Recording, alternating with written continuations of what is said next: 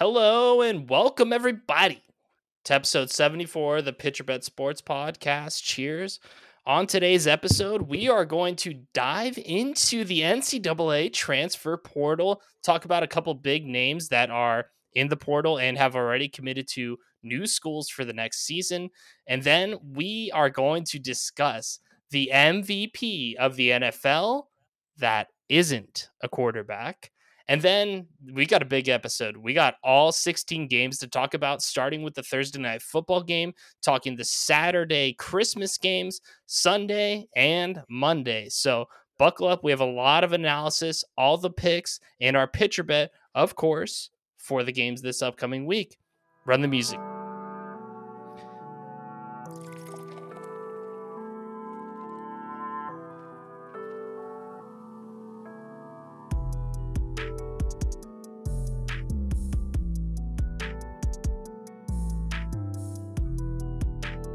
All right, everyone, I'm your host, Matt Guess, with a fresh pitcher of beer. I feel great after those terrible Tuesday night games. I don't know about my co host. I don't think he's feeling too good about them. Matt Morris, what's up, buddy? How are you feeling? I mean, I'm not happy we tied, you know. Um, I wanted us to I wanted to continue my trend a little bit, get one more notch in the win category. And uh, you know, now we have two ties on the season, so that Yep. sucks. Yeah, it does. I felt like I had a little momentum, and Washington just let me down, man. I expected a gig, big game from Gibson. You know, uh, clearly out there, the Eagles had tried to take away his gameplay, and ultimately, when you're starting a guy that signed on Friday, you're fucked. Like yeah, yeah. Um, you're fucked. if this is your first time tuning into the podcast every week, uh, like this episode here, Matt and I make a pitcher bet, a pitcher of beer, um, on all the games going on over the weekend against the spread. We tied all the games this week against the spread. Me, Matt Guess, that moves my record to nine, four, and now two ties on the season. So I'm still up pretty good. We got a lot of season left though. We're gonna do the playoffs, so there's more than 18 weeks. I know there's only three three weeks left in the season, but you had me, bro. I was against the ropes. I was hanging off, bleeding, sweating, almost crying, and uh, got saved by the bell. Tied. Um, once I saw Garrett Gilbert was playing for Washington and Heineke, and um, I don't remember their actual backup, but they both couldn't clear protocol. I knew there was no chance um, Philly wasn't going to cover that nine and a half, which we ended up picking like what the Wednesday before, basically almost six or seven days before the game went down when we recorded last week. So you had me, man. I was on the ropes, but um, you know, I, I'm waiting for the season to end here, especially for fantasy, before I announce that this might be the most fraudulent fantasy football season of all time with this COVID shit going on right now. It was a really, really weird week. I'm glad I'm glad I came out eight and eight on the week. I don't know how. Well, and that's the thing, right? Like when I looked at Washington, I watched a little bit of that game, you know, Yeah. at least highlights, because out here on the West Coast, we were watching Rams and Seahawks. Yep. Both of those games weren't good games. The Rams didn't perform well. The Seahawks just didn't seem to ever really get in a rhythm. Um, the Eagles, they should have blown them out, Mhm. you know, like. And then for Washington to Washington to even hang around in that game, they scored that that late touchdown, I think, in the fourth quarter to bring it within three. Then the Eagles marched down and score again. My thoughts were just like these teams are just not prepared for this game, right? I think mentally, emotionally, uh, I don't feel like anyone this week came out with their best football. We saw it from Green Bay, you know, maybe the Ravens, in all honesty, had the best overall football week, but it seems like a lot of these teams, the Raiders too, the Browns, like COVID's definitely taking a toll. And I saw something today too, JC Tretter, um, like kind of talking about the union and the union were actually the driving force towards the postponement of the uh, Raiders and Browns, as well as the Eagles and Washington, and so on and so forth. The NFL was just going to cancel outright the games, and the union stepped in because I think Tretter is either head of the union or he's a union rep for his his team and his players. Mhm. Uh, they weren't going to get paid then. It was flat out. You don't get paid. You know, if the game doesn't happen, you don't get paid. I don't really know if they were going to reschedule. I don't really know the details of that. I don't think But they the- were. I think the NFL's intentions all year was if you can't hit the protocol and this happens, we're going to cancel the game and you don't get paid both teams. Yeah, and then, you know, so be it with your your win-loss record, right? At the end of the year, if you miss out on a game and that costs you the playoff spot, I think the NFL stance was that's your fault for having so many players. And McVay even said it on Friday. He said, if we have to play on Sunday, we're not rostering a team. You know, we can't even promote all 12 of our practice squad guys and, and step out into that field. So we knew this was coming. We knew that there would be one more COVID strike this season. I don't think we knew it would be this big. This Mhm. is maybe as big as we've seen. I think we had one week last year like this, or two weeks last year where it was really bad. But I don't think anyone feels really great about themselves after this week. You know, coming into this weekend, as you said, like we had two games yesterday, we have a game tomorrow. Uh, this will be another kind of wash up week. Right. Out, as you had just mentioned off air with COVID. I'm sure there will be more bodies to fall. And thankfully, we have three weeks left. Hopefully, by the time playoffs hit, people all have either, you know, been immunized, quote unquote, or have it gotten it. And as someone that has had COVID, you now have had COVID, like hmm you're almost thankful. You're like, all right, I'm good for probably three to six months, guaranteed. Right. Right. Like Rodgers is a perfect example of that. Not vaccinated, but he's had COVID. So, you know, thankfully for the Green Bay Packers, they don't have to worry about it. Any of these other teams where they even have vaccinated players, I'd be worried, man. You For know, sure. like this is not the time. I mean, look at the be thinking, Chiefs. Yeah. Chiefs are falling apart right now. Kelce Hill, Kelce's out. Yeah. uh, Bucker's out ten days because he's unvaccinated. Like that's that's no joke. And uh, I think the other reason things are, you know, weird, crazy, however you want to, you know, phrase it yourself, is now they've increased the testing, they've changed protocols, they're back to you know how things were last year basically and humans and especially professional athletes now your routine has officially been changed now your everyday what you're doing you know pre post practice is is different and as a human it's going to mess you up and obviously playing a game tuesday night um, for some of these teams knowing they got to turn around play saturday or sunday um, it's going to be detrimental to their team. And uh, you know, there's more po- positives every day. Um, I don't know. You know, I'm glad Well- the I'm glad the NFLPA figured that out because it isn't the Eagles' fault that Washington had an outbreak and their players don't get paid either. And I'm pretty sure the home team has to pay back some of the profits lost from the games being canceled. It, it was kind of fucked up the rules. So I'm glad they got the games in, even though they were terrible. Well, yeah, and that's the NFL just trying to, you know, have their big stick of authority put fear into every Mhm. team preseason For so sure. that they don't have an outbreak. And it's like it's not that simple. First off, right. like uh, coming from a person that had his entire staff decimated, when you're around people and one person gets it, it's gonna happen. Yeah. And I saw too that this week they are now changing testing protocol to be a lot lighter because, Mhm. from my understanding, the NFL is hoping that they don't run into this issue moving forward. So it's like, okay, when it when it benefited us to be strict, we were strict. Now that it's no longer benefiting our pockets, we're going to strip away some of the pieces in play to make it easier for players to, as one of the reporters said, straight up hide that they have COVID. Right. You know, Right. and I understand that. I, like the, I have New Year's Eve coming up. If I were to get COVID next week, I'm not telling a goddamn soul. I'm not mo- missing out on three to five thousand dollars because I got COVID. That's where we're at. We're at Especially into this now. asymptomatic. That's the thing that you're missing too, is like guys have it in quotes here, right? And it's kind of the NFL is turning into, you know, your parent when you're in high school and your mom and dad knows that you're smoking pot, but it's kind of like out of sight, out of mind. If you're Mhm. stoned and I can't tell or smell you, like I guess you get away with it, right? If you have Yeah. COVID, you don't show symptoms, you're not getting tested, you know, you could be playing with COVID, but doesn't matter because, you know, the game will go on. We will the show must go on. Um, that's what it reminded me of, you know, you as a parent, well, I'm not a parent yet, but knowing you know, I'm a little stoned today. My mom maybe knows, maybe doesn't know, but there, she's not going to call me out today. So we move on, right? We're not going to have the issue. We're not going to get into it today.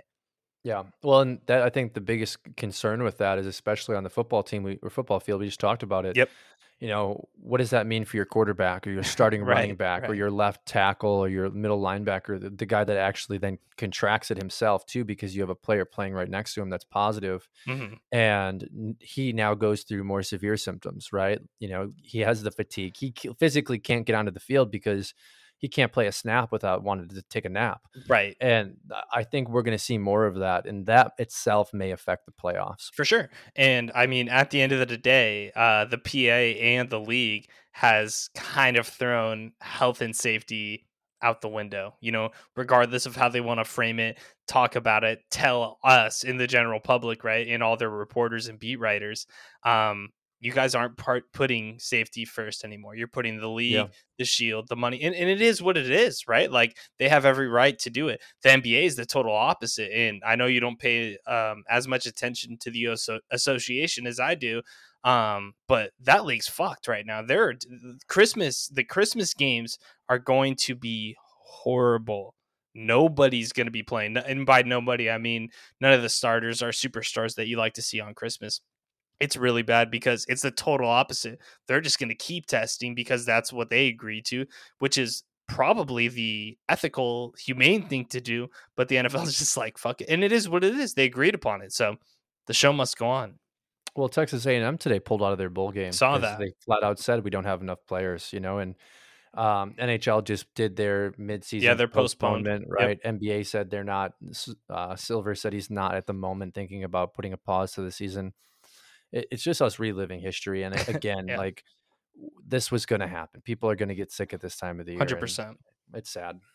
It is sad. You know what else is sad? The transfer portal. um, actually, I don't know if it's sad. Um, it's the the way I feel about it, and and I'll read to our listeners that don't know much about the transfer portal, um, and why we're bringing it up today because there's a couple big names, uh, quarterbacks in the NCAA that are moving on from big universities to other big ones um, that will you know pretty much impact this college football season coming up. But the transfer portal allows a Division One athlete, and in this case, college football player, to transfer from their D1 school to another school with zero punishment nor suspension. Um, why that's a big deal in the past, if you wanted to transfer from USC to UCLA, right? Say, sake of example, you would have to sit out that next year and wait that was part of the transfer policy. They have now changed that to uh, you can transfer and play next year as long as you, as the athlete, were at a college, a D1 institution, were still academically eligible and in quote unquote writing still had zero communication with the school that you are going to be transferring to until you've been accepted into the portal. So, no tampering in the way that the NBA goes about saying, you know, tampering with stuff in the offseason. So that has become a massive topic of discussion. There are hundreds upon hundreds of athletes in this portal that will now be moving to another school for a multitude of reasons. But in my opinion, this is the everyone gets a trophy. If I didn't play this year, I I'm gonna just gonna leave and go somewhere else, even though I decided to go to that team that I couldn't make a spot on. Yeah, I mean, there's one big thing about this that I like, and it's a simple fact that a, a college coach at any given time has the right to say, "I'm out." Okay. Right. We just saw that at Oklahoma. Riley said, "Hey, USC is a better job. Notre I'm Dame ready. too. I've, yep. I've Notre Dame. I've proven all I can prove here. I'm I'm moving on." Okay. And I think Spencer Rattler is a really good, you know, example of this. Had a bad season. He was the number one positional rank of 2019, a five star recruit, 11th yep. in the nation. Yep he he coming into the season was being talked about possible Heisman hype, possible top 10 draft pick. He flat out got beat out by Williams. yeah. And, you know, Spencer's probably transferring whether Riley leaves or not. Let's be honest, right? right. I mean, it's not his job anymore. Uh, but I also think, with that being said as well, if you do lose your job and South Carolina, you know, quote unquote has no communication but promises you under the rug that right. you're going to come and start for us um, no questions asked he should have a right to come back and save ultimately which is an nfl career i mean you're talking about top 10 draft pick right probably 35 to 40 million dollars over the right. course of a five year rookie deal to say he comes out he's probably third rounder fourth rounder if that you know yeah. like if if that so you're talking about 30 million dollars in lost earnings he he deserves to have the right to come to South Carolina next year, rebuild his draft stock, prove to the country that hey, I was I just had a bad year, I was in a bad position, you know, yep, and move on. Same thing for some of these running backs. And I think quarterback position, running back position is, is very similar in the fact that these big schools bring in three, four guys a year. And there's a kid coming out from, uh, let's see here, LSU or TCU, excuse me, Zach Evans, number two ranked positionally in the 2020 class. He was a five star recruit. He's going to be leaving TCU. He looks like he stopped off at Tennessee to make a visit in Ole Miss. So Lane Kiffin might be getting a, a number two positional recruit. TCU's and, coach also um, took a big job in the SEC somewhere. I perfect. I forgot. Example. I can't remember exactly where he's going. I, I, I don't think these kids should be punished for the for you know for a coach leaving. I had a cousin years ago that uh, agreed to go to Michigan on basketball scholarship. Really good at AC. Uh, what is it? The AAU tournaments and all that stuff. Mm-hmm. Went to Michigan. Within two months, his coach was gone. He ended up, you know, burning out of college because the whole idea was I'm going there to play for this guy. He has given me a guarantee that my role will increase sophomore, junior year. I'll be right, right. in the starting rotation. Basketball now is a little different, obviously, but it's it's also not like once your coach leaves, the new guy coming in usually wants his own guys, has his own system. Right. Maybe you don't fit that system, so I think some of these big names are making the right decision. The only one I really don't like is Quinn Ewers here, um, leaving uh, you know Ohio State to go to Texas. He shouldn't have ever gone to Ohio State. You know, like look at the kids that they have in front of him. So now he gets to walk away from that commitment. You know, leaving high school early and gets to probably go start at Texas, which should have been the, the plan all along. Yeah, and um, you, you've you've convinced me a little bit to the right side there, right? Your coach leaves. That's who you went there to play for, and right, the system. That's the bigger thing. The coach matters, yes, but it's the system. You're 100 percent right. What are you going to do if you are a, a running back at a school that is run heavy, option heavy, and they bring in a guy who's West Coast going to air it out, and you know, obviously your draft stock stats will be impacted. I agree with that. But the Quinn Ewers, yes, 100%. Fuck that. That's what pisses me off. You're a 17 year old kid. You think you're so fucking good that you leave high school early, which I respect that. Go for it. Go get your money, get your NIL de- deal, and, you know, go play at Ohio State.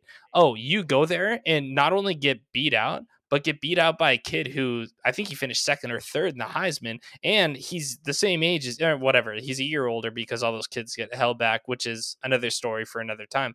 But you went to Ohio State, dude. So you automatically signed up to play against and with the best competition in the world, in the count, yeah, in the world, and the you got yeah. beat out, and you can't handle that. You know how I think you get better is you sit there, you try, you go for it, and you win the job over. You know, this is different than Joe Burrow because I know I've seen online. Well, Joe left um, Ohio State. Joe was fucking bullied by that piece of shit, Urban Meyer. If you look at the stories, he was in practice, not with a red jersey. Urban Meyer hated him and let him get beat up in practice, which thus led to him transferring to LSU. The rest is history, right? This is, from all my understanding and what I've looked into um, going into this podcast today, this is just a kid pissed off that he's not playing and got beat out. And guess what? CJ Stroud is the right guy there right? They had a great season. Yeah, they lost to Michigan. Big whoop. Michigan has the number one overall draft pick on their team. They had a good year. They're a better team this year. It happens, right? Um, that's what I don't like about the transfer portal. You have every opportunity to choose a team that you can go play at. And if you're going to go to Alabama, Clemson, Ohio State, these blue bloods that we talk about all the time here, um, you're going to play against the best guys in the country. And guess what? The next year, they're going to bring the best guy in to play against you and compete for your job. So if you're not ready for that, fuck off and don't go there. Well, and I think a good example of that is look what happened with Williams and Rattler in Oklahoma, right? I think Williams is Straight a up. freshman, Great if I'm point. correct. Either that or he's a true freshman. He's I'd have to look into it more. Yeah. Um, but he beat him out flat Yeah. out, right? Rattler struggled and lost faith with Riley, and Riley said, "Hey, I'm going to pull the string before we start losing games, Right. because ultimately our goal this season is to win a championship and be in championship contention." Now, I also saw a story regarding Quinn Ewers. Um, Arch Manning, I guess, was really looking heavily at te- uh, Texas. And obviously, the Manning family, they're not going to make a bad decision. Wherever they send, the, you know, the young Manning, the next of heir, um, he's going to go and he's going to be in a position to be successful. But it was interesting hearing Arch's comments. He talked, he was asked about Quinn being transferred to uh, Texas, and he just said, Hey, you know, like that doesn't change any of my plans. My plans are Right. to go to the school I want to go to If that means I have to sit out one or two years because someone in front of me has earned the job and is and is talented and leading the team, that means my my time will come. Okay. Right. Like, and I and I think that's kind of um, a, a between a lot of these young college quarterbacks. They think I'm stepping in day one as a freshman. Right. Well, how many freshman quarterbacks outside of the last two years have really succeeded as a freshman? You know, I mean, you think back to our 28, 29 years, it's very rare that a freshman quarterback comes in and just flourishes. Right. These kids nowadays are athletic. They're, you know, they're college ready coming out of high school. So we've seen more success. But the old school approach was you're going to sit.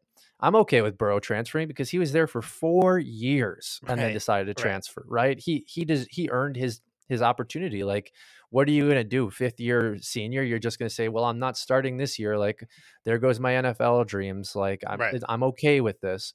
So I think the transfer protocol has a lot of benefits. I do think Quinn Ewers took advantage of it, and I also think that massive um was it NIT deal, whatever NIL. NIL deal he signed with the Ohio State car dealership for like 1.2 million dollars. Yeah, that had a know, lot to like- do with it. Yeah, and like ultimately, like now that these NIL deals are in place, we're gonna see more and more of this through the years. We're gonna see less and less guys that are like, "Hey, I'm okay sitting two years," you know, Right. and that's kind of sad. But again, we had Bryce Young come out and play out out of his mind. You had Stroud for uh, Ohio State. Like you had some freshmen, some redshirt freshmen this year perform extremely well. Yep. We'll see what happens with Ewers next year, where he, I guess, technically should be a true freshman next year, actually entering his sophomore season. A hundred percent, dude. And, and this actually, the root of the issue is Pop Warner in high school because it all starts there. You know, I, I I grew up in, I was fortunate to grow up in Southern California. There's some of the best f- football programs on the planet there, um, high school football programs, and you see it all the fucking time. These kids will repeat seventh grade, repeat eighth grade, sixth grade, middle school, basically to get an advantage. They have, they'll be able to be eligible their senior year at 19, you know, 18 and a half years old. So they obviously have an advantage. And say, you know, freshman, sophomore year of high school, they're not playing well, you just can go transfer to the other, you know, really good football school somewhere else in SoCal, you know, no problem. So it starts young that if you don't get your way, that you don't want to battle adversity. That's where it starts. And now the NCAA is encouraging that as well with the players using your excuse, right? Which I do agree with. I don't disagree with you at all that you should be able to leave if your coach leaves. Sure. I, I agree with that. But the I'm not playing, the I'm not getting what I want is the issue with it. And I think I'd say way more than a majority of the time. That's why the kid leaves. They're not going to sit there, and stick their nose in there. And that's why the Mannings are who they are. And I personally am more on the line on the train of thought of what Arch said. Hey, if I get beat out, I'm going to go out there and try and beat him. I'm not going to leave the school. I'm not going to blame anyone else. I'm going to get better. Because what happens when you go to the NFL? Spencer Rattler's not going to make it. I'm just going to be straight up right now. And that's no disrespect to the kid as a person. It's just that mentality to not dive back in and say, I'm going to go beat Caleb Williams out next year. Fuck this. I'm going to get better this offseason and prove that I deserve that spot. That you're done. You're done. None of the good quarterbacks in the NFL didn't have adversity. Look at Rodgers, community college.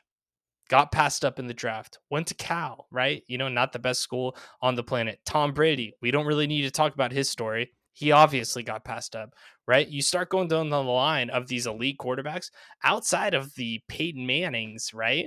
Um, you know, you go back a little farther, Troy Aikman, you know, he was a pretty big recruit, Elway. But um, you know, a lot of these guys overcame adversity, and that if you want to make the NFL, that's what you're going to have to do.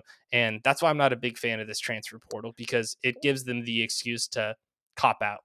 Well, and now you also have to remember though, before the rule, this new rule came into effect, where you know it's now allowing players to transfer with no year of sitting out. Right. We did have Russell Wilson, Right. who took advantage of the fifth year senior option, where if you transfer schools for graduate programs, Yeah.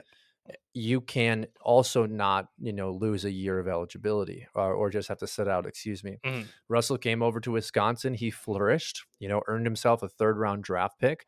He was at NC State. He had broken a lot of the NC State records, right? But he he clearly decided, hey, I have the opportunity to go from a fifth or a sixth round pick playing at NC State to You know, is it is it Nebraska? Is it Wisconsin? Like, which school's going to take me? Right. And he took advantage of it. So did Burrow, right? So I think there are absolutely times I just don't, again, like to see freshmen, sophomores that are, to your point, like, hey, CJ Stroud, I'm not winning this job. And I made a catastrophic mistake by coming here.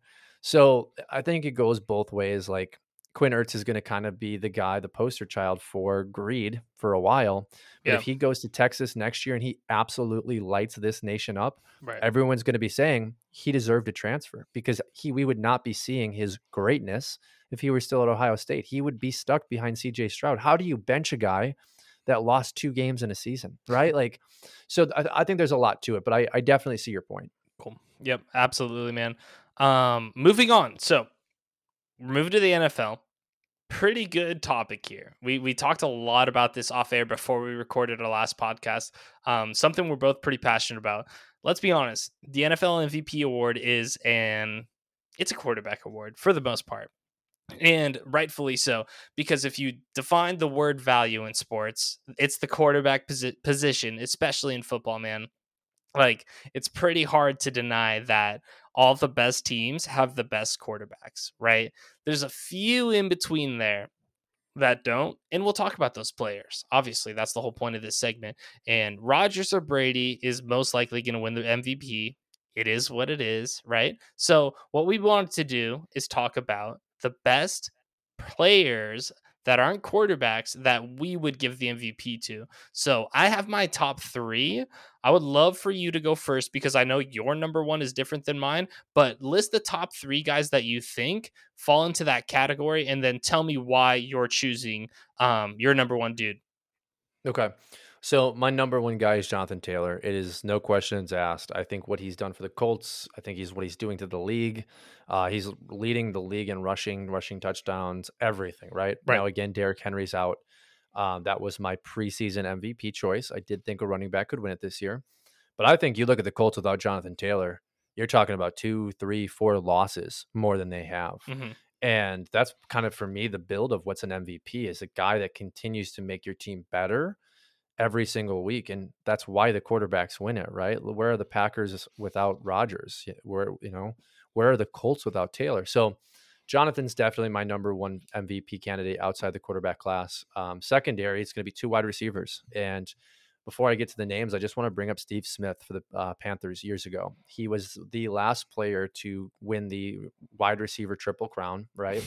uh, Cooper Kupp is on pace to do that this season, but when you have a wide receiver that is far and away outperforming the quarterback play, if you think about Steve Smith, he had Jake Delhomme throwing to him. Right. Jake Delhomme, if you don't remember, was not good. He was okay. he was Like, all right. They went to the Super was- Bowl.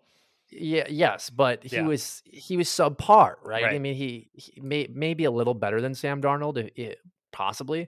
Um, and Steve Smith absolutely utilized his athletic ability and and played on that field above his competition level. So I think Deebo Samuel at my number two is doing similar things. You know, he's got Garoppolo throwing him the ball, but he's also running the ball. He's rushing the football.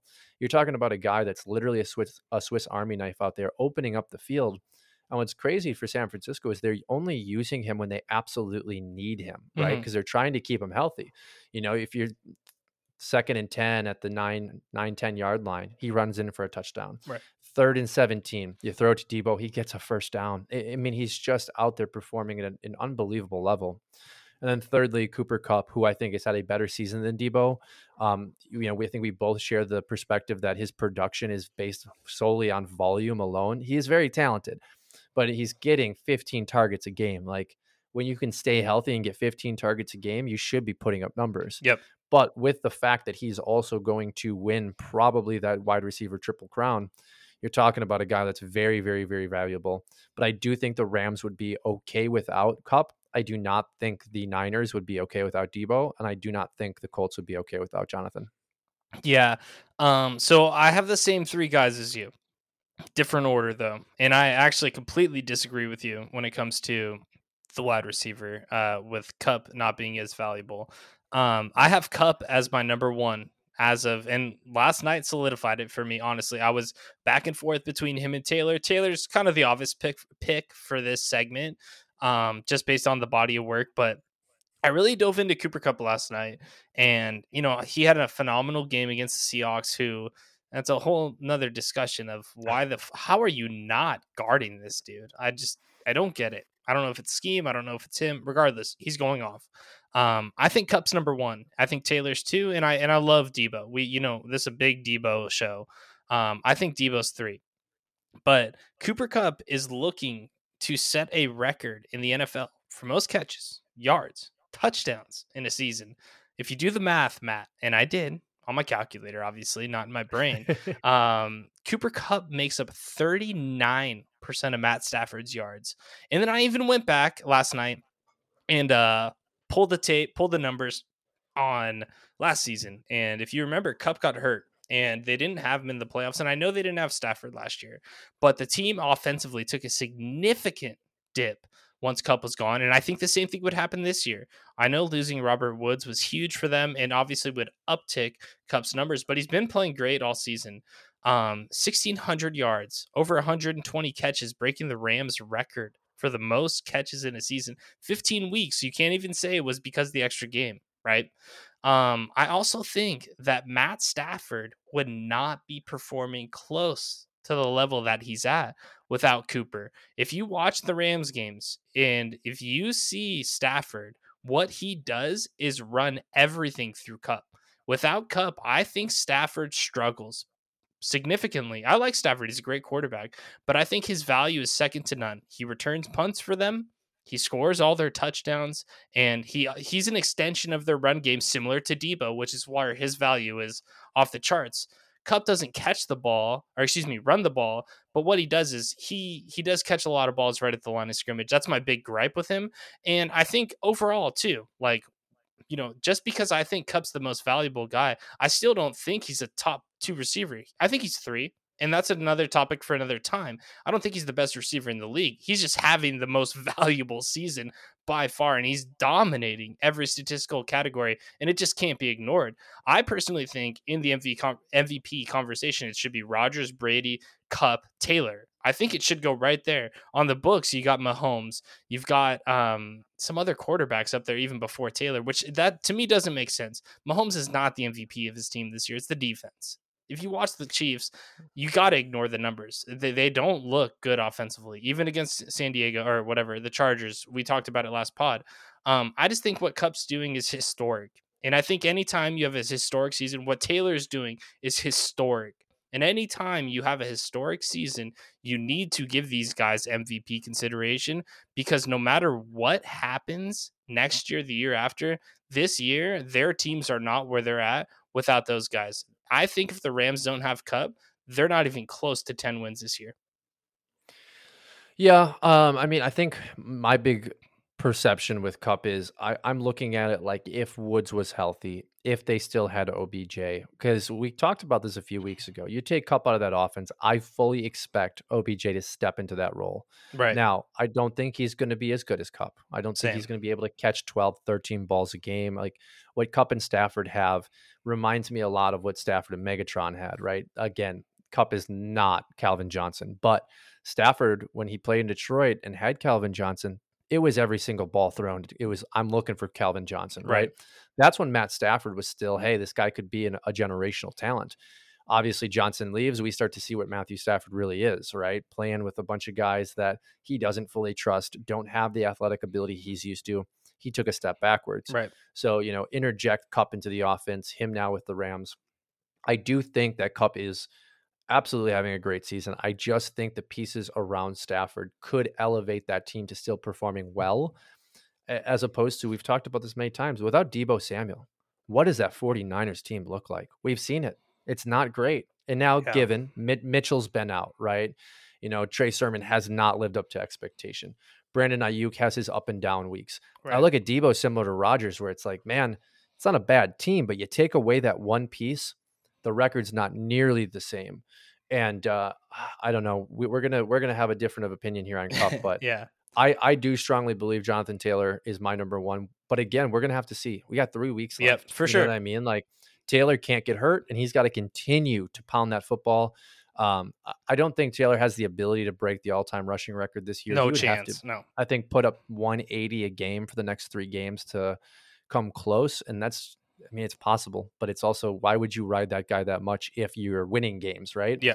You need him in the playoffs, much like the Titans need Henry. Right. And that's kind of what sucks for the running back position is at the end of the year, if you've got big leads, you know, that MVP conversation kind of goes away as opposed to Kupp. Like they needed him last night. That was that was a dogfight against Seattle, which shouldn't have been. and he's going to continue to get those 10 to 12 receptions each game. For sure. And fortunately for both guys and for this argument, like they're both playing meaningful meaningful games the last 3 games, right? We've got yep. Indianapolis playing Arizona Christmas night. Like that's a fucking big big game. Um the Rams play the Vikings. We're going to get into our picks here right now, but the Rams play the Vikings, you know, you know, not a huge game, but matters to the Vikings. The Vikings season's over if they lose. Um, yep. And then on top of that, the Rams play the Ravens, and then they play the Niners with our boy Deebo, right? And then you look at Deebo too, right? I think this is why they're the obvious three um, as far as position players go. Is you know they got a big game this week against the Titans, who need to win, and then they get a layup against the Texans. But it's going to come down to that Rams Niners game at the end of the season. You know it is not for the division, but for seeding, for momentum, yeah. for everything, right? Those teams are going to bang each other all game. Like, is Deebo going to be healthy? You know, that's yeah. his big knock. That's Cooper Kupp's big knock. And he hasn't been hurt yet this year. And I don't want him to. I don't want either one of them. And we'll see how it goes because, I'll, you know, all three of these teams need those guys. And I think the public, the media, and that's why we wanted to do this, they need to give these guys more credit. You know, I think it's drawn out Brady versus Rodgers. I think we all know the the fucking Packers. Just go pull up the Chiefs game, right? Pull it up. You know he's the most valuable guy in the league. He's the best player in football. It's not an argument. Like I don't think well, it's an argument. Rodgers the best player at, in football. Look at the game against the Saints this past week, yeah. right? If Rodgers were to have a dud like that, you couldn't say he's MVP. Right. You just couldn't because for the simple fact that he's supposed to be the best player, on the and planet. the best player could not find a way to score. Right. And we talked about it kind of at length. You know, the wide receiver core goes completely out for Brady, right? You're left with Gronk and basically, you know, Scotty Miller. Well, hey, Rodgers would have found a way to at least put up three points. Right. So th- that's sad. So I want to ask you one question before sure. we move on to our picks sure. here. Uh, you get you're a GM. You get the choice right now. You're going to take Deebo Samuel for this next upcoming season. We're not looking future contracts, any of that shit. You got a choice between Deebo and Cooper Kupp. Who are you choosing? Just with a trash team, do I have a quarterback? How does that work? Just just in no, general? You're going to be middle of the road team. You're say you're the Browns. Yeah. Um you know what? Honestly, I, I, probably would take Deebo, and it's not. It has nothing to do with the skill. I think it's the versatility, right? Uh, you know, I will give you that. There is that. You know, Kupp is a product of the system. Kupp has a better quarterback. Kupp is definitely the better receiver, route runner, probably catcher of the football, but it's the versatility that Deebo brings. So I'd go Deebo for that question. Sure. I'd probably take Deebo over Cooper Kupp if I had a bad rebuilding team that I needed to go out there and get some wins and have a weapon. Um, I think Deebo's more valuable in that aspect for that question. Yeah, no, I, f- I fully agree with you. And then the counter argument is if you're a good team, I'm taking Kupp all day. Right. It's not a question. Right. You know, like you put Kupp on Green Bay, you put Kupp uh, on the 49ers himself, or like as long as he's got someone moderately competent throwing him the ball, all you got to do is look his way. So for sure, I think both players. It's been exciting to watch them this season. They both have their own, you know, their own skill set because the volume isn't there for Deebo because he will get hurt. Hundred percent. You know, like yeah. if the volume were similar to Cooper Kupp, we'd be talking about a guaranteed slam dunk. MVP Samuel would be going into like 1300 right, yards right. running and catching the ball. Um, but he that's not him, right? Like some guys are injury prone. Deebo is. You got to protect him. He is. It is, and so is Cooper. And I think they've done a great mm-hmm. job this year of um, limiting the type of plays that would put him at risk. So um, excited. I'm so excited for that Week 18 game. I hope yeah, it really absolutely. comes down. I hope both teams win their next two.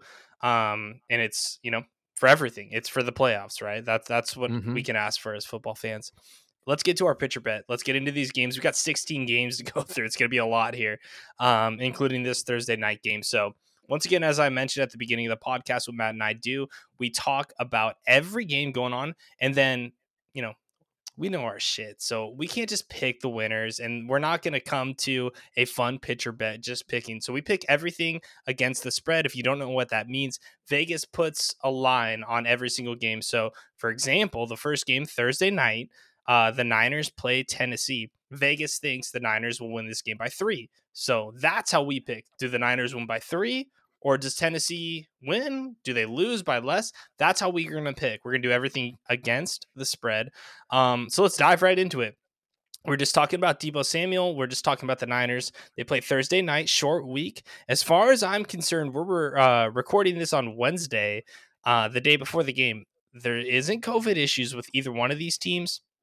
The game is in Tennessee. Um, no injuries that I've seen thus far throughout recording this and um, researching the past couple days. So three points, San Francisco. Uh, the Niners are eight and six on the season, four and three on the road against the spread. The Titans nine and five on the season, four and three at home against the spread. What do you think, Matt? So Elijah Mitchell is going to be out again okay. for the 49ers, um, which with Mitchell, I think this is a slam dunk. I, I, don't even think it's a remote possibility that the Titans win. Without Mitchell, you know, it's a little bit harder of a choice. Um, I look at the game they just played last week against Pitt. This is a much better football team than Pittsburgh. You know, they have a good defense, similar rush attack with Bosa in comparison to Watt. You have Fred Warner out there. You know, don't necessarily have this the secondary um, elitism that the, uh, the Steelers have. But the defense in general, I think, is similar. And I like this offense a lot more for the 49ers than what I liked out of Pittsburgh. So I'm going to take the 49ers. This is easy for me at minus three. Yeah, this one's pretty easy too. This is actually, and for the listeners too, we, uh, we pick every game, but I both of us will suggest like actually bet on this game because I'm not betting on all 16 games. I usually Matt lives in Vegas, so I usually send him a Venmo, hey, make these picks for me, put the bets in, whatever. Um, this is a game I'm taking. I like the Niners minus three as a pick of the week for me. Um, I have a couple this or a few this week, so um, stay tuned for more. I like the Niners minus three. I think I honestly think it's a little bit of a disrespectful line. Tennessee looks bad. Um, yep. I think AJ Brown's coming back though, which is why uh, the line's a little bit higher. I don't care. Next game, Green Bay Packers at home Christmas Day. For those of you who don't know, that's the team we both root for and love. Um, Rodgers is one touchdown away from breaking Brett Favre's record for most touchdown passes uh, in a career for a Packer and just in general. The Packers are seven and a half point favorites. Packers are 11 and 3 against the spread, the best team in the league against the spread. Bad beat last week. 6 and 0 at home against the spread. Um, Cleveland 7 and 7 on the season, must win game or else they're out of the playoffs. 3 and 3 on the road. ATS. Taking the Packers. Yeah, this is a lock of the week for me. Uh, I, I think, you know, Rodgers coming home, he's going to break Favre's record. It's going to be a very special moment for him. I just don't see Cleveland being able to keep up with Green Bay. I, I realistically think we probably get in the end zone four times, 28 points. Um, I don't think Cleveland can probably score more than 14. And I do expect Cleveland's run game to be heavy in this game. The Packers, you know, have had issues, especially last week against containing that run. But the, the flip side of that is Baker's not a scrambler anymore. Right. So you're going to have to just stack that box, make him throw, make him beat you and I think this Packers defense is going to swallow them up. Um, this is going to be a bad game for the Browns. I, I, really, I really feel bad for those fans. So Packers minus seven and a half, lock of the week. Yeah, I'm actually, I, I rarely do this, but I'm going to take them as a uh, as a lock of the week as well. Uh, the Packers minus seven and a half. Um, I don't love the half point hook there, but I think the Packers I think they can handle him pretty good. Cleveland can't throw the ball, and I think Huntley is a lot better than myself and you gave him credit for. And that running game is different than the Browns' running game. Yes. It's going to be a completely different game. Kenny Clark should be back, which will which makes me very confident about the Packers' run defense this weekend. Um, I love Green Bay minus seven and a half. Uh, the night game on Christmas is, I mean, this is we have some solid games this week. Finally, last week sucked. Um, Indianapolis going to Arizona. Jonathan Taylor and the and the boys going to play Arizona, who has been struggling. Arizona, it's basically a pick 'em. Arizona is a one point favorite at home. They're two and four at home against the spread this season. The Indianapolis Colts on the road, five and one against the spread. They're one of the hottest teams in football. Um, I'm taking Indy. I love Indy right now. Yeah, this is easy for me as well. It's not a pick of the week because You never some know. things could you never know. Um, I think Taylor has an excellent chance of going for 200 yards in this game, uh, and that's not me going out there and Yeah, just saying, you Arizona's know, run defense is bad. it's bad. He's in a dome. You know, we're, we're- that's that's where he Right. plays. So I think the Colts are going to lean on him heavily. Him and Hines, I think, have a good game. And honestly, I think this is a blowout. I, I really do. I think the Arizona Cardinals uh, are going to have a real identity crisis after this game if they don't already. I don't know about a blowout. Um, I think it's a field goal game, maybe a touchdown game, but I think Arizona's going to come out and play better. I, I believe in Cliff. I believe in Kyler. If they if they do get blown out, if they show up the way they did in Detroit, um, and their line plays the way it did against Detroit and LA, because Indy has a very good defensive line, um, they're yeah. dead. Their their season's Yeah. over because they have been exposed. Obviously, we talked about it last time. Without Hopkins, they're a completely different team, and you know we'll see. I don't think I, I, I have faith in Arizona still. I think they're better than they've been playing. Maybe they're not. Maybe they've been fake all along. Who knows? Man, everything you just said though is the reason I I can foresee a blowout. Yeah. You know, like who is Kyler looking at? Right. It's not even like you can rely on Chase Edmonds and James Conner to control the tempo of this Or game. Or AJ you know? Green. Like, come on, man. Yeah, Darius Leonard's going to be out there playing really hard, more on the outside. You know, he's going to shut down any pass game they have. This is going to have to be a Kyler Murray one football game. for sure. And we've seen Kyler; he's making bad mistakes the last few weeks. Big like time. He's just throwing the ball to the opposite team. Like there's no way to, there's no other way to put it. For sure. Yeah, 100%. Um, Sunday, moving to the Sunday games. I mean, this is the game of the morning, or well, morning out here in the West Coast, the one o'clock games, Eastern. Buffalo and New England. Jeez, just fucking great game. Opened at a one point game. Now I have the line at New England minus two and a half. Another great game. The only COVID issue is Cole Beasley with Buffalo. So, uh, other than that, the quarterbacks will be there. I think everyone's good. So New England lost last week in a heartbreaker to Indianapolis. They are four and three at home against the spread, nine and five on the season. Buffalo is eight and six. If they win this game, I'm pretty sure they go to first place. They're in the division, massive matchup. Um, Bills are four and three on the road against the spread. I'm taking Buffalo. Yeah, so am I. Really? I think this Okay. is it's a must-win game. Um, they're starting to run the football. They are. So they've clearly started listening to our podcast. Hell yeah. And I, I think with what we saw a few weeks ago, when they run the ball, they control the tempo, they are a really good football team. So I am going to take the Bills at plus two and a half. Yep. And uh, the two other things, I guess. One is I think Indianapolis exposed a bit of a weakness for New England's offense. You know, not I didn't think Mac played that bad. He just made two really bad mistakes against Indianapolis this past week. Um, but the other thing too, on top of that, is that Buffalo got honestly embarrassed and humiliated the week that they lost to New England two weeks ago. Uh, Jones threw three times. You know, they kind of gave up two massive plays and Micah Hyde and Poyer were honestly disrespected in their in their press conference. So I think that energy on top of the way McDermott was coaching last week, and I think they just have a lot more to play for, and I think they're going to come for blood. I think they might actually beat the shit out of the Patriots this week. This was close to a pick of the week, but on the flip side, they could just go air it out 55 times again, not rely on Singletary at all for any balance, and you know we might be back on the microphones on Monday, just like why is McDermott here? As we've said, Yeah. probably three, five times already this season. So, Yeah. um, that that's that I'm tuning into that game. I can't wait to watch it. Next Agreed. game. Um, this game fucking sucks. Giants at Philadelphia. Philadelphia is a 10 point fucking favorite at home. Um, they had a big win yesterday, you know, Tuesday night. Um, I mean, I'm gonna take Philly. I hope the Giants start Jake Fromm, but regardless, Fromm um, or Glennon, whatever, they, the Giants suck. They're dead. They don't care. Their team's horrible. Their culture's terrible. I'm not gonna bet on them or pick them. This isn't a pick of the week, but there's no fucking chance I'm gonna take new the New York Giants. They're an absolute joke of a franchise right now. Yeah, the last time the Eagles played the Giants, it wasn't good. Right. Um, I don't remember the box score. I, I think the Giants, Giants might won have the game. Yeah. Um, That was when and- Rieger and- decided he forgot how to play football. Yeah, and Hurts had a bad game He that game. Um, so I expect a bounce back. Yeah. We saw some pretty terrible football yesterday in that game, but again, the Eagles are in it. I don't think they make the playoffs, but as I've said before on this podcast, Hurts is fighting for his job every single week next year.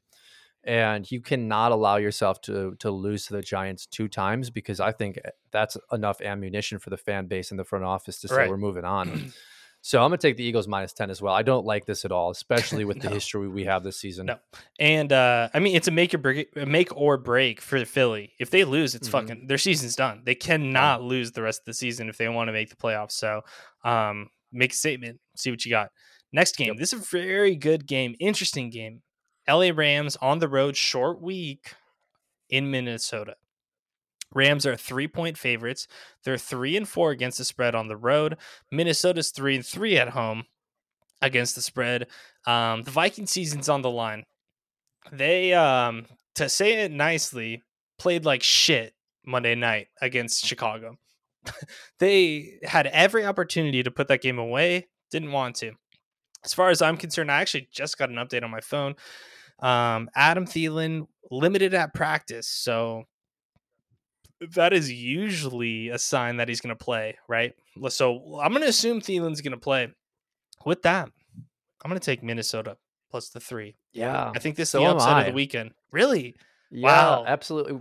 I wouldn't. I wouldn't have said Short the same week. if if Thielen wasn't playing. Um, and there's a few things that I noticed on that on that game against the Bears. C- Cook just had a problem getting going. Yeah. And I think with them playing in Minnesota again, that dome effect, he's probably going to come out and, and play better. Yeah. And even if he doesn't, with Thielen out there, Jefferson's going to have a better game, right? So One of them's gonna have a make good or break game. One of them is. Yeah, it's a right? Ramsey's going game to stop one of them or limit one of them, not stop, limit one of them.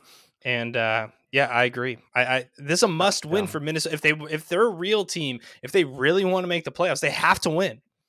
I, I Yeah. think they do. I don't know why. I just have a gut feeling they do. Well, if the Rams come out and play like they did last night, they're in trouble. You know, For flat sure. out. Michel had a great game. That game is a much different game if Michel's not able to Oh, run yeah. the football the Oh, way yeah. he did. And uh, ultimately, I, I will bang this drum a million times. If you've only got Cooper Kupp out there, and you know OBJ is sometimes playing well, sometimes not Yeah. playing well. Yeah. You know your run game's questionable. The Vikings have offensive pieces that will perform. For You're going to have to keep up with them. For so sure. I like this pick. Yep. Moving on, we've got this game sucks too. Jesus. Um, Tampa is playing Carolina. Carolina has um, Cam Newton is the starter. Was announced today. Um, talked about it last time. News comes out uh, yesterday that Chris Godwin out for the season. They're out. Uh, Godwin, Fournette, Mike Evans, and probably Lavonte David until playoffs start. Well, Godwin's out for the season, but those other guys are probably out the rest of the regular season. Um, I would assume. Tampa's getting 10 fucking points still. 10 point favorites. They're 2 and 5 on the road against the spread this season. Carolina 2 and 5 at home against the spread. My biggest issue here, Matt, this is a lot of points, but dude, Carolina is really bad at football Mm-hmm. bad very very bad so um i hate this game but i'm gonna take tampa i feel terrible about that pick I don't. Carolina sucks. They suck. They're awful.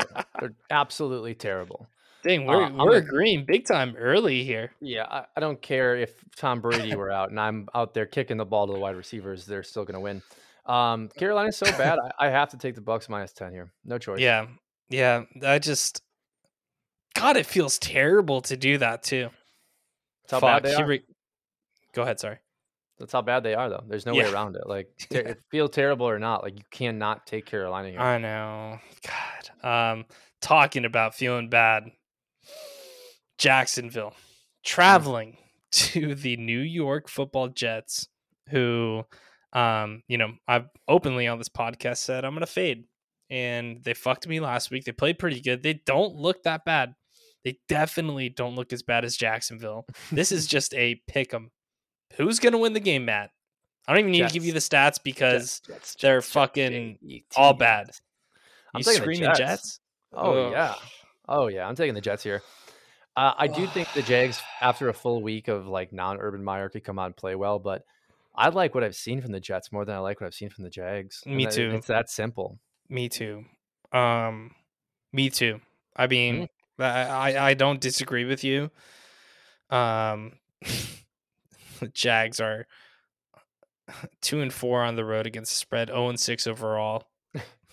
um, Jets are two and five at home, four and ten on the spread of the season. Both teams four and ten on the season. Um, you know, this might cost me the pitcher.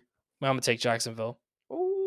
That's good. We're doing, we're going mean, to pick them, so just straight. it's just a pick, lose. yeah, just win or lose. Yeah. All right. um, I'll write that down. Jacksonville pick them. Um, you know, maybe Trevor Lawrence will have a little pride, right? And uh, be like, I'm the number one pick here. You're not. Um, I'm pretty sure actually. Did I see Salah had um COVID? I feel like Jets might have a COVID thing, and you know, with all these picks, I'm sure some shit is gonna happen by the time the game starts. But I'm just gonna not pick the Jets again. So there's that. You know, the Jets. w- I know my reasoning now. Actually, now that I see it visually here in front of me, the Jets have no reason to win. They need to be three and twelve, and then they don't have the tiebreaker to Jacksonville. Get a better pick. Boom, win. There it is. That's why. the ah. Jags also have no reason to win here. No, no, no, no, no, no. That's not true. They're getting buried by everybody. That's why. um, next game. And wait, wait, wait. Why are they getting buried? Because they're terrible. they're awful. they had an emotional week last week, dude. Fuck. Okay. Oh, Give join join the Raiders, man. Just let's make a pity bus and put them all on there. Fuck. Um, next game. The Detroit Lions. What I've seen so far is that Goff um has COVID, but they're gonna keep testing him. He's asymptomatic. So this is not a good pick to make here on Wednesday because a lot's gonna change. Um, they're in Atlanta. You ready to hear this? Atlanta 0 and 5 at home against the spread this season. um, they're six and eight. Their season's over after they got embarrassed last week by um San Francisco our, our Niners. So Detroit, five and a half point underdogs. Um you could just go first. I don't know. This game sucks too. I'm gonna fuck man, this game sucks. I'm gonna take the Falcons minus five and a half. Nice. I'm really glad you did because I'm taking the Lions no matter what. Okay. I think they just like I like Campbell too, you know, and Yeah. Atlanta doesn't have much to play for anymore. They uh you know, they have a worse ATS record. Lions are actually 9 and 5 ATS on the season, uh 4 and 3 on the road. I think they can keep it under a touchdown, right? Regardless even if our guy uh Tim Boyle's playing. I don't know. This is a Hmm. bad just just just a Hmm. bad game Bad game. really bad game. Um, I'm taking Detroit. Cool. Next game, the Chargers are in Houston. Another pretty bad game. But I was actually reading the tweet while we just took a quick break right there. And what did it say? It said eight players, including Austin Ekeler, are positive for COVID right now, but have not been ruled out of the game this weekend. Joey Bosa is the only player that's been ruled out because I think he is um, unvaccinated. So he has the automatic 10 days for being exposed. So they're out Bosa, but you know, Houston's not very good. One and six at home on the season, three and four at home against the spread on the season. Chargers are 500 ATS on the season and four and two on the road. What are you thinking? I'm gonna take the Chargers. Um, they should be a layup. I don't care. I don't care if everyone's out. The Texas is bad. You know. Yep. So I'm gonna take the ten. Chargers minus ten. Yeah, I like that. Um, I'm gonna go in here with this thinking mindset that they lose a couple guys for COVID. So, with that being said, I'm gonna take Houston plus the ten. I think Davis Mills has been playing okay. Oh, just kidding. Sorry, I'm switching. I just saw Brandin Cooks is out with COVID. I'm out on that. Just kidding. Nope. If they were healthy with the COVID Chargers coming in, I'd be cool with it. But nope, that that changes everything. He needs Cooks. Yeah. Hmm. Damn. Ooh, this game's really good in the morning too. Finally, Baltimore traveling to Cincinnati for the division. This game's for the division. End of story. Winner of this game goes to first in the division, and if Cincinnati wins, they have both wins over Baltimore. Baltimore's one in three against their division on the season, so they really need this win for the tiebreaker and obviously to go into first place. Baltimore is a two and a half point underdog. This is a one o'clock start Eastern. Lamar still isn't practicing. I don't think he's going to play this weekend, dude. I think he's a lot more hurt than um, they've been given off here in Baltimore. Huntley played well against the Packers, but you know, Cincinnati at home. What do you think? Cincinnati at home. I'm gonna take Yep. Cincinnati. Um, they won the last game, and man, I just think Huntley had a great game. But if you got Yep. a, couple days of game tape on him, you can you can hopefully tighten up some of those holes. And I Mhm. really just didn't like what the Green Bay's defense did. I feel like everything they could have done wrong, they did wrong. Right. And I expect the Bengals to have a little bit of foresight. So I'm gonna take the Bengals minus two. Yeah. Other thing too, um, I should have brought this up is Mixon's banged up.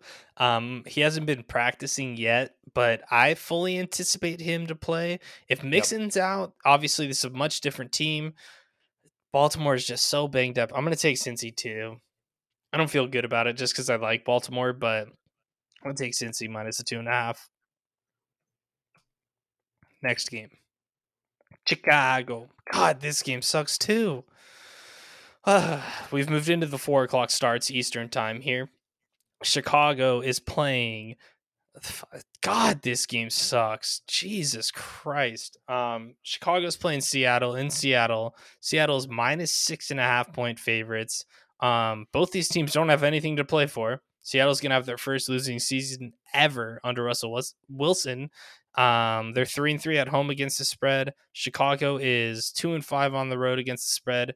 Uh, I'm, this isn't a pick of the week by any stretch of the imagination. You know, they fucking this game sucks. God, um, but I'm gonna take Seattle. I guess I don't know. Chicago's terrible. Yeah, I'm taking Seattle as well. They hung in there with LA last night. They're not as bad as their record indicates. Um, and the Bears are terrible. Matt Nagy, So by the way, still has not been fired. So I was Yeah, wrong. no. Um, they did say on the Monday night broadcast that the Ravens and Chicago are the only two franchises to never fire someone mid-season or during the season, not mid-season. Um, so it looks like Chicago's going to do that. As a Packer fan, if by some miracle Chicago wins out and they don't fire him, awesome. Awesome. because you might as well just chalk them up for an under 500 season again. we'll see. I'd, I'd be I'd be beyond shocked. Well, I will go off on this podcast if uh if that happens. And I the Bears are my least favorite team on the planet, so that says a lot.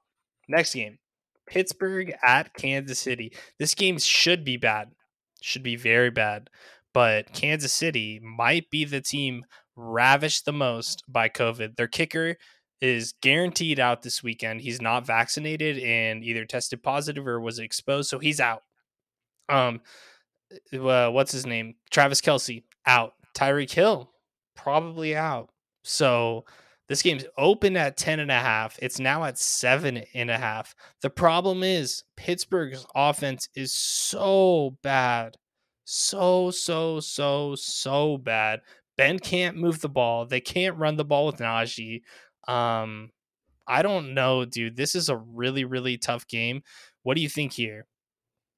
I'm taking Casey here. I think Mahomes finds a way to to cover the seven and a half. Um, this is I don't like this, but No, the Steelers are bad, man. They're very The bad. They're bad. So I'm taking Casey minus seven and a half. they're very bad. I'm gonna take it just because it's seven and a half.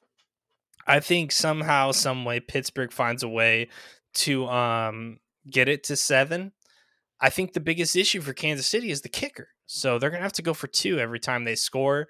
And I'm going to bank on that Steelers defense to stop them a couple times on these two point conversions. Look for a funky score, man. Well, you and think I just, they I don't they know. have time to bring a guy in. I mean, it's it's Wednesday. You know what I mean? You can sign a guy off yeah. the street. It, this isn't like the situation where uh, Zane Gonzalez went out for the Panthers last week in warmups. Right. You know, like I didn't have a choice. So they'll find somebody off the street. Now, does that mean that they're going to make all three or four of their field goals attempts? No, but at least they can kick the ball. right? Yeah. You, you make a valid point there, but I, uh, I don't know. I just, I feel bad for Casey, sort of. You know, it just, it sucks. And this is what I'm talking about the fraudulent fantasy here because you got Kelce, won you the week last week. He might be out. Like, Yep. that's just, it's brutal. It's brutal. Next game. This is probably the best game of this afternoon slate, the four o'clock slate here. Um, Denver is in Vegas. This is a pick 'em. I got them at a pick 'em. Denver in Vegas. It's just a pick 'em. Both teams seven and seven. Teddy Bridgewater is out for Denver, so Drew Lock will get the start. Um, must win for both teams. What do you think? I'm taking the Broncos. Really? I like the, I like the team better. Um, I'm not a Vegas fan, even though I live here. I hmm you know have issues with the Raiders. Did not play well against the Browns. Uh, Broncos have a great running game. They have a really good cornerback in Patrick Surtain, the second or third. Um, I think this is a very, very hard game for the Raiders, and I think ultimately Denver's defense can probably try to find a way to to win this game, if not Williams and Gordon. Sure. Yeah. Um, yeah, they ab- this has to be a Williams and Gordon game. For some reason, I just don't think they'll do that. I also have been on the record here numerous times, um, talking a ton of shit on Drew Lock. Uh, I do not believe in him. I do not think he's a good quarterback. I I think he's terrible, to be frank.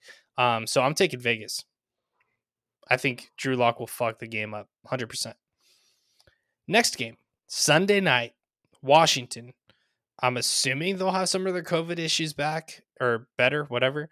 Um, they are in Dallas. Dallas is an 11 point favorite against the Washington football team. I have not made too many picks of the week, except for the first two, because there's a lot of tough games out there. I'm gonna let you know right now. I'm gonna ride with Dallas. Pick Mhm. of the week. They are a very good team. Their offense has not played well, but they, th- there's no reason they shouldn't blow out Washington. If they don't and they somehow lose, that's on me. That's on them. I love Dallas minus the 11. Yeah, I'm the same way. I'm not going to pick of the week it, but this is Dallas minus 11 in my my eyes. Beautiful. Love to hear it. Uh, Monday night, we've got a terrible game. Horrible, actually. We got Miami traveling to New Orleans to play the Saints. Uh, Saints obviously had a massive win um, this past week against the Tampa Bay Buccaneers. This over under is set at 38 and a half. Wow, that's a low number, bro. Saints are minus three point favorites here. Um, I love the Saints in this matchup. Their defense, I think, is going to give Tua and the boys a lot of trouble. They're not going to be able to run the ball. They stopped Brady very well, so I would assume they're going to keep that momentum.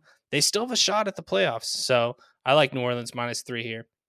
Yeah, same. Everything you said. I that's that's my outlook on it. Yeah, that's really close to a pick of the week for me, honestly. I'm not going to take it, but um, yeah, that's close. I just don't. I mean, I, I kind of hope Tua proves me wrong here and shows the best game of his career. I just really, you know, I really don't see it happening.